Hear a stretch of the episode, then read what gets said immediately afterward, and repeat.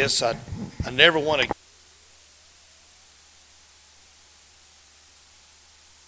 It's hard. Um, you fight that, but I don't ever want to make somebody feel like they're being forced or guilt or nothing like that because that, that doesn't help. But I notice at times we mentioned some people stood up and testified because of what Lyle said. But I wonder how many often that God tugs at our heartstrings to come to the altar as adults to pray and we don't come. A lot of kids up here in this altar this morning, weren't very many adults. And I wonder sometimes things like that, if God doesn't want to do something uh, in not just your heart, but maybe someone else's. And, and there's uh, there's sometimes I've went to the altar to pray in my life, especially doing an altar call, and I'll be honest with you, God really wasn't dealing with me that much, but I knew He was with other people. And I would go just to break the ice. I thought if somebody needs to, somebody go to the altar first, and I'll be the one to go first. Um, and I'm not saying you got to do that. I'm just simply saying, I wonder at times, though, how often just something that simple that God tells us to do, and we find a reason not to. Um, that's not the message. Uh, Romans chapter 8. Romans chapter 8.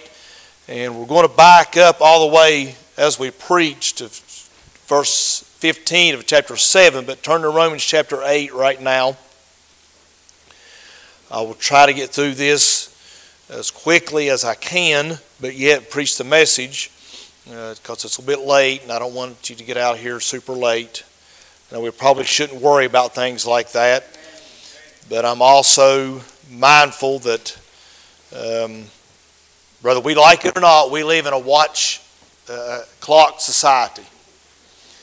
And uh, as Americans, we, uh, we focus too much on that, me included. I heard a missionary from Philippines one time, a pastor from Philippines, and he was true in what he said. He said, The only time you Americans don't get in a hurry is when you sit down to eat.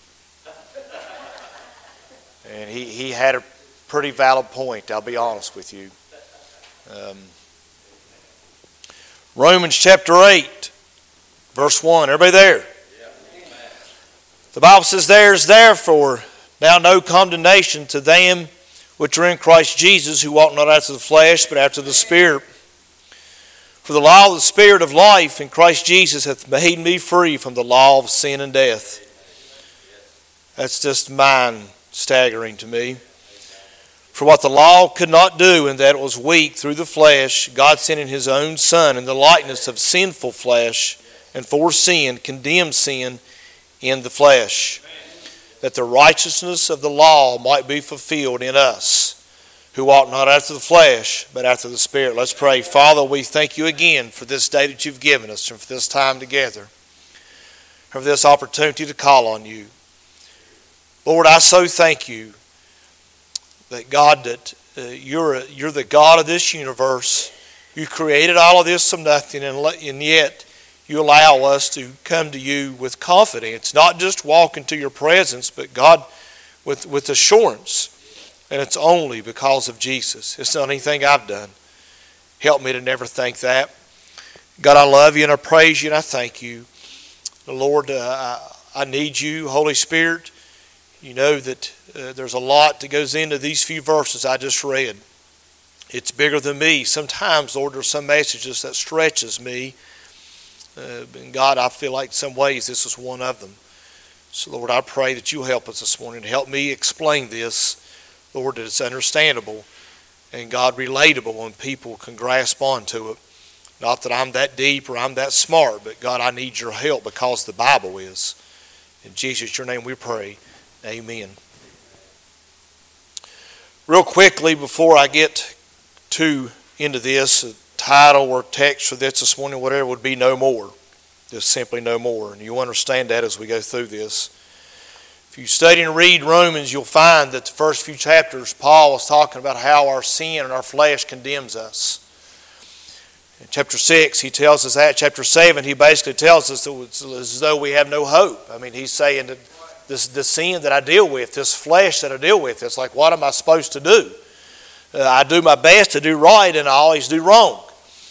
And I want to pick up verse 15 of chapter 7 for a kind of a long introduction, but it won't be too bad. And let me paint you the picture of what he's painting here. The first seven chapters of the book of Romans, Spirit is mentioned four times. In reference, whether it be Holy Spirit, Holy Ghost, however the Bible translates it in certain verses, or our spirit or whatever. In chapter 8 alone, I think he's mentioned like 15, 17, 18 times. Uh, so, chapter 8 totally turns the page and starts giving us hope from this condemnation that we have, from the death sentence, the death penalty of our sin.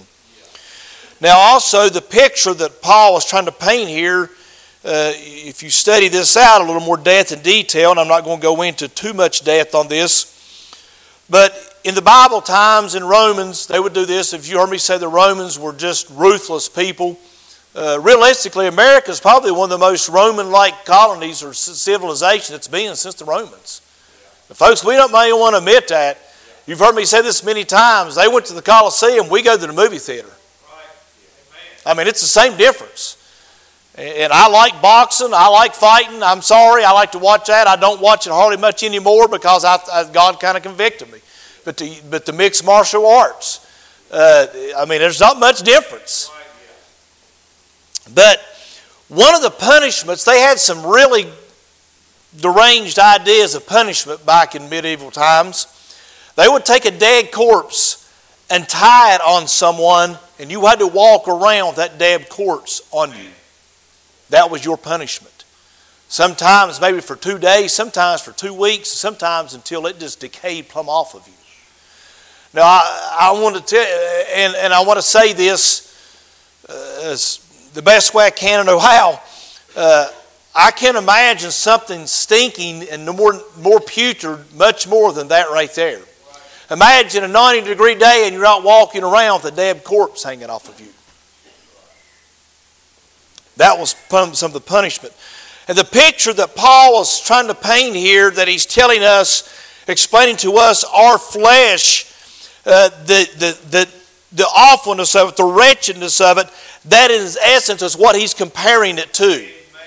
Is, you, is we walk around with this flesh and it gives it paints a picture of our flesh is dead. The sin that has decayed us and condemned us is what he's getting at.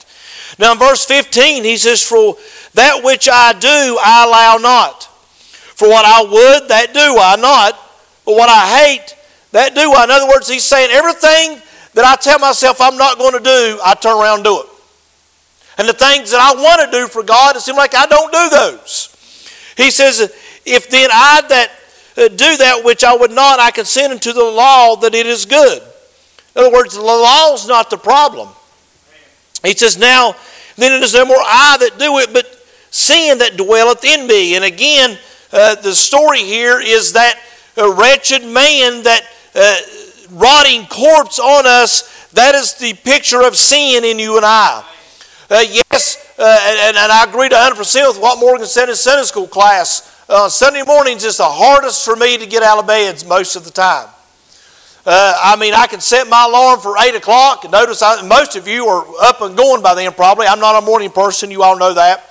Uh, but I, and it's a fight and a struggle. I mean, it takes everything in me. Finally, about 15 to 9 or something, I jump up out of bed, 10 to 9, sometimes 9. And then I got to rush and go as hard as I can go. Amber's scrambling, the kids are laying there, and we're trying to get them up and moving. But as Satan puts it in our minds, say, why don't you just wait and go to worship service. You don't have to worry about Sunday school. And there's so many other things he does that. Our sin nature is there to degrade, and Satan is there to help it do that. He says, For I know that in me, that is in my flesh, dwelleth no good thing. For to will is present with me, but how to perform that which uh, is good I find not. He says, I want to do right. The will is there, the desire is there, but I don't know how to do it. I'm trying to do right, but it seems like I struggle. He says, For the good that I would, I do not, but the evil which I would not, that I do. In other words, again, he's saying, The things I don't want to do, and I tell myself not to do it, I know it's wrong, I end up doing it. And the will of God, he said, I, I can't, it seems like I can't get it done. He says, Now, if I do that, I would not. It is no more I that do it, but sin that dwelleth in me. I find in a law that when I do good, would do good, evil is present with me. For I delight in the law of God after the inward man. He's saying, in other words, Holy Spirit inside of me delights in the law of God. The inward man does. And he said, anytime I do good, evil's present with me. In other words, this flesh, this old sin nature that we have, is always there to bring you back down to earth, so to speak.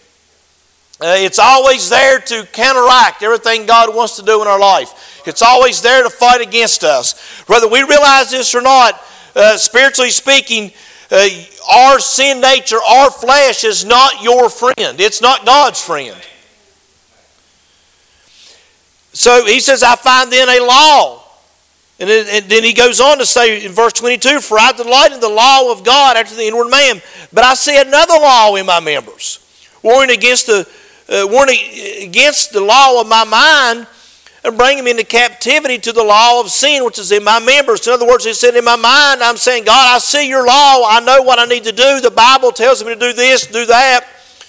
But I find that I'm, it's like I'm taken captive by this other law. Uh, it's a war inside of me. And it brings me into captivity to the law of sin, which is in my members. Notice the word captivity there. Sin will bring you into bondage and capture you. Sin is not uh, freedom, folks.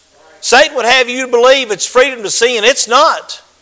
Freedom to do your own thing, freedom to do what you think is right. Folks, that's not freedom, that's bondage to this flesh. He says, O wretched man that I am, who shall deliver me from the body of this death? I thank God through Jesus Christ our Lord. So then, with the mind, I myself serve the law of God, but with the flesh, the law of sin. He said, Who shall deliver me? Now, keep in mind, from the body of this death. So you got this corpse hanging off of you. Have you ever driven down the road and you see an animal that's in, especially in the summertime, it's been run over and it's there after about three days? Man, that baby gets rank, don't it? And about, you go by about two days later and it's even more rank. Imagine dragging that around with you. You would want delivered from that. You would want that away from you. Get this nasty thing off me. Now, let me get it even further. Let me really make it real nice. Imagine the pus and the blood and the junk running out of that thing all over you. Woo! Boy, she's getting real now, ain't she? Imagine picking it up and all the, the fluids and all the junk and, the, and the, the infection and all the stuff coming out of that running down your body. That's what sin is, church. That's what, and that's what Paul was trying to say. And whether you all, we as Christians, want to see this or not, that is our old nature in the eyes of God. And when I do wrong, that's what it is in God's nostrils. Now, I'm forgiven, eternally speaking. But here on earth, my daily walk, I must be renewed and let Holy Spirit control me, or I pick up that old man. Now, chapter 8, let me uh, try to preach to you here just for a few minutes and we'll be done.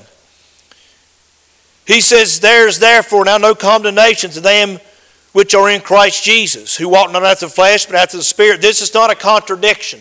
Some people use this verse to say that if you don't maintain your Christian walk, that you'll lose your salvation. Folks, that's not what the Bible is saying right here. What he's getting at in point number one, he says, There is no more condemnation for sin. Number one, there's no more condemnation for sin. In other words, my sin, as far as eternally speaking of salvation goes, is taken care of. I am not condemned to die. Sometimes when that corpse was laid on someone, they would actually do that until they actually, the person carrying the corpse died. They would die of infection. They would die of all these things, whatever it may be. And their sentence was death. And that is how they were sentenced to death. You understand, you and I are not sentenced to death. And that is what he's speaking about. I am not condemned to death. Thank God because of Jesus Christ, I have been born again. And I don't have to worry about that anymore. Now, let me give you a quick illustration and we'll move on. He said, just uh, many times in the Bible, Paul uses the phrase "in Christ." In Christ, he sees he, you see that a lot. Here he says "in Christ Jesus" in his writings, and he uses this uh, many times because you and I are in Christ. Uh, just as Noah went into the ark, and we hear this uh, so often, and the Bible says God shut the door. Noah didn't shut the door. If Noah didn't shut the door, guess who can't open the door? And he didn't drive nails through the wall and say, Now, Noah, you and your family grab onto that peg and you hold on with all you've got. Because if you let go, you'll drown. He didn't do that to them. God shut the door. Noah was obedient in how he built the ark. He did it the way God said to, and God was obedient in what he said he would do, and he took care of Noah. God said, You must believe on the Lord Jesus Christ and confess him with your mouth and believe in your heart, and you'll be saved. If you do your part, God will do his part and God will put you inside. He'll bring you in His kingdom. He'll seal you to the day of death. You're no longer condemned to die. Do you understand? Oh, thank God. That sinful flesh, uh, that corpse that's on you has been cut loose and cut free, and you have been uh, relieved, and you have been uh, redeemed back out of sin death, and you are now alive and free in Jesus Christ. And God has given us this victory over sin and death, and you and I must grab on to that and hang on to that that, not on the fact that your condemnation is taken care of. It's done. I don't have to worry about that anymore. There's no more condemnation to them who are born again, to them who walk in Christ Jesus. Because here's the thing if you walk after the Spirit, you're in Christ Jesus. Verse 2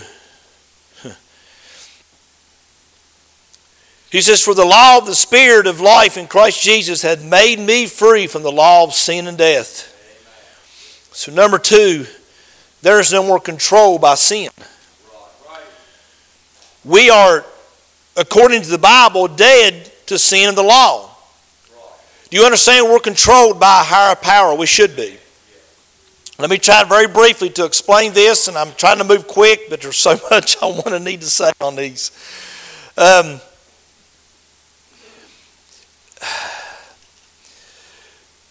let me do this first. Let me. I'm trying to dig a quarter out of my pocket.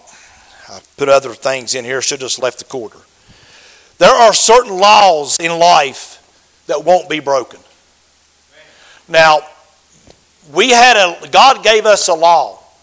God knew we weren't going to keep it. It was not that He asked uh, something that was unfair in a sense, but He knew we would not be able to keep it. So He gave us Jesus in the flesh to uh, defeat the law or complete the law and defeat sin in the flesh. And we're going to talk more about this in just in a minute. Now, this quarter right here, if I hold it up and drop it, the law of gravity takes over and it falls.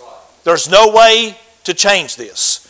There's no way to defeat this. It is the way it is.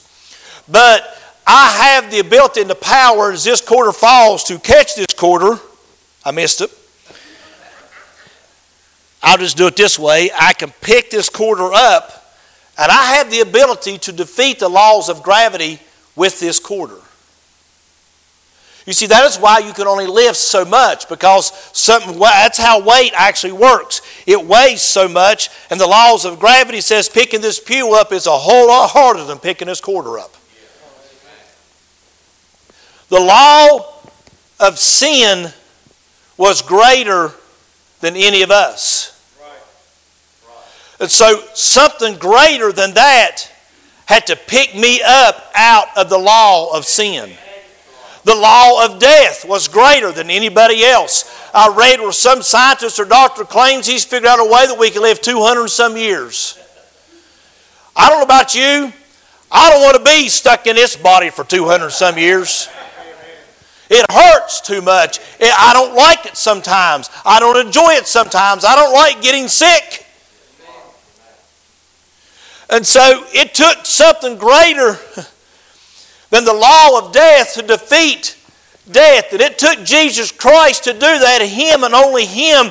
And the law of, that God gave us that we could not live up to, He did, not only as an example, I'm getting ahead of myself, but as a, as a possibility of defeat in that area.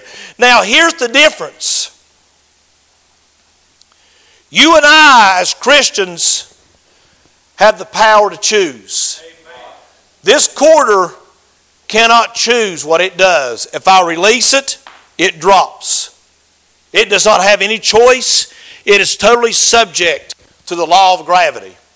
God gave you and I a choice. Even though after we're saved, we still have a will. Now, your will is not as free as it was before you were saved because you are bought with a price. You belong to somebody else now. You're no longer your own, the Bible says. You're bought with a price. But God still gives us a free will. And your fellowship and your peace with God depends on your free will. Sometimes the Bible, Jesus said over and over in Revelations, we've heard it a lot on Wednesday nights, He that hath an ear, let him hear. The reason some people don't hear certain things in church is because they don't have enough spiritual ear to hear it. They're too carnal. They're, they're, they're, they're living too far from God. And so some people will get things from a message that others can or won't because of where they're at spiritually. We got too many people that say, I believe saved and born again, and they never grow much as a Christian. They stay as a baby in Christ. And they don't have spiritual ears to hear certain things. So it took Jesus to defeat the law of sin, death, hell, and the grave. We hear those things. And because of that, he, he gave us His righteousness. He, he put His righteousness inside of us so we can be obedient to God and live and honor Him and not be under the penalty of law of sin. Even though the old man flesh is still alive and active, even though the sin nature is still there, it is not an excuse to obey sin because a greater power has lifted us up out of that and given us power to defeat sin and not live under its curse and under its bondage. You and I make choices that put us back there. And most of the time, before the act is committed, a choice was made before that. A choice to allow a thought to be entertained, a small act, whatever it may be. And those are easy to justify because we don't see that as a big deal. But then the next thing you know, you're up to your eyeballs in sin. It's like, man, now I'm in trouble. He's given us the power to overcome that, to defeat that. But you and I must rely on Holy Spirit. And that's what Paul is getting at here in chapter 7. He says, I cannot do what's right. Only by God's Holy Spirit power can I do what I want to do. Number three, and we'll try to get this wrapped up here. I need about two hours, but for what the law could not do, God sending His own Son in the likeness of sinful flesh and for sin, condemned sin in the flesh. That the righteousness of the law might be fulfilled in us. Now, see, it's not the law, it's not the problem. The problem with the law was it could not save, it only condemned. But it took Jesus Christ to live out the law, live a perfect sinless life, to give us that ability to fulfill that in us. Who, in the end of verse 4, that the righteousness of the law might be fulfilled in us who walk not after the flesh, but after the Spirit. So there it is again. But it has a little bit different meaning this time. Number three, there should be no more continuance in sin. Number one, there is no more condemnation for sin. Number two, there is no more control by sin. You, you, this control of the sin nature has been broken into you by Jesus Christ. Three, there should be no more continuance in sin. Now, the law condemns us. Let me give you a couple thoughts here that you may never heard before. The perfect life of, of Jesus condemns us also. You understand that? because he proved the law could be followed. So that further condemns us. Let me say something. You listen to what I'm going to say. Don't go out here and say this opposite of what this preacher said.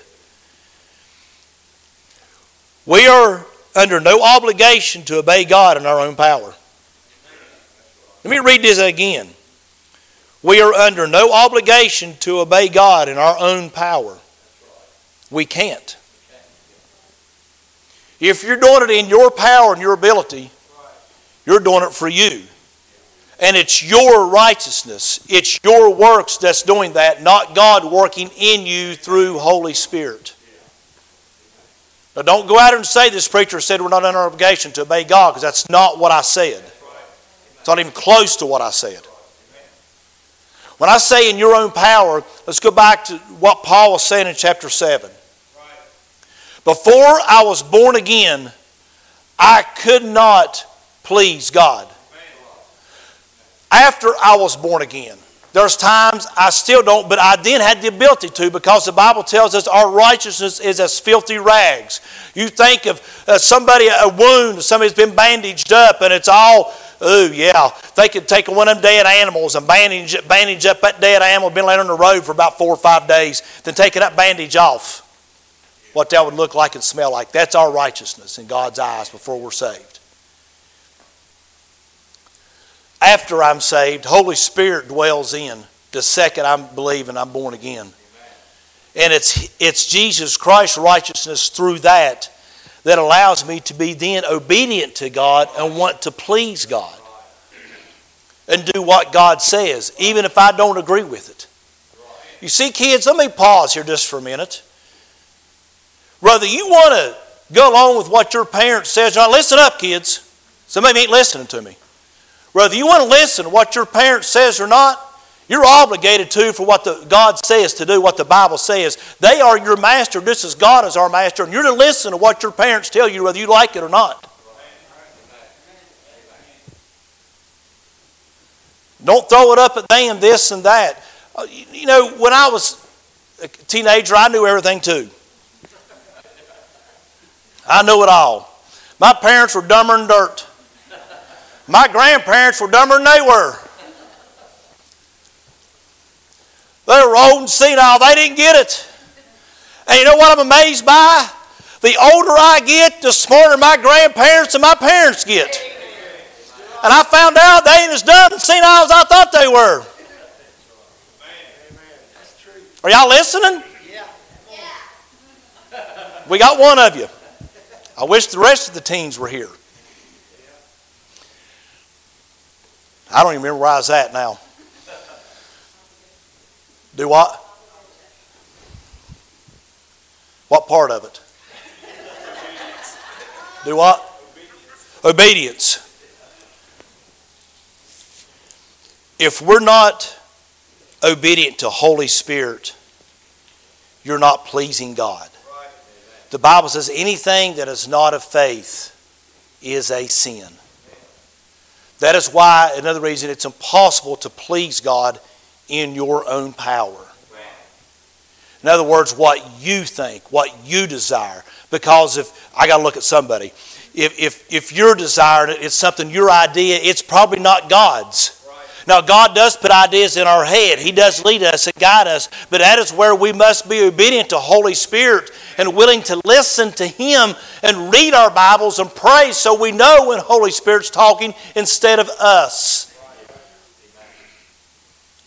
I'll tell you this story real quick, and, I, am wrapping her down here. Was, and I'm not trying to talk bad about this young man. Uh, he's a fine young man. We were at another church camp, not the one we go to now, different one years ago. And God was moving that last night. I mean, man, people was coming to the altar, people was shouting, people was getting saved. I mean, it was you could feel God's power and God's presence. And as a young preacher said, I got something to say. And I said, You sure it's from God? He said, Yes. I said, You got to be sure. He said, I'm positive God give me this to say. I said, Okay. So I handed him the mic and turned him loose. In about two minutes, he killed that service. Absolutely just poured ice cold water on it. It was over. Afterwards, he felt terrible. I mean, he went off by himself. He just wanted to crawl in a hole. I understand. I've been there. Pastor Jackie went to him and talked to him. He said, Do you feel bad? He said, Yeah. He said, Good. He said, You'll remember next time. There have been times in services something to come to my mind, and I might say something, and later on, God said, I didn't tell you to say that.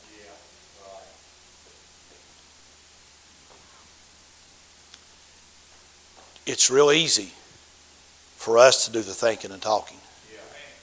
Oh, wretched man that I am, who shall save me from the law of this death? It's only Jesus Christ. There's nothing you can do that's good enough to please God outside of faith in Him. It will not work. Now, is He pleased with your actions that's right, morally right? Yes, He's pleased with that. I'm not saying that. But I'm saying obedience to Him. Somebody's phone's vibrating. It's okay. It's better than playing all kinds of bells and whistles or something.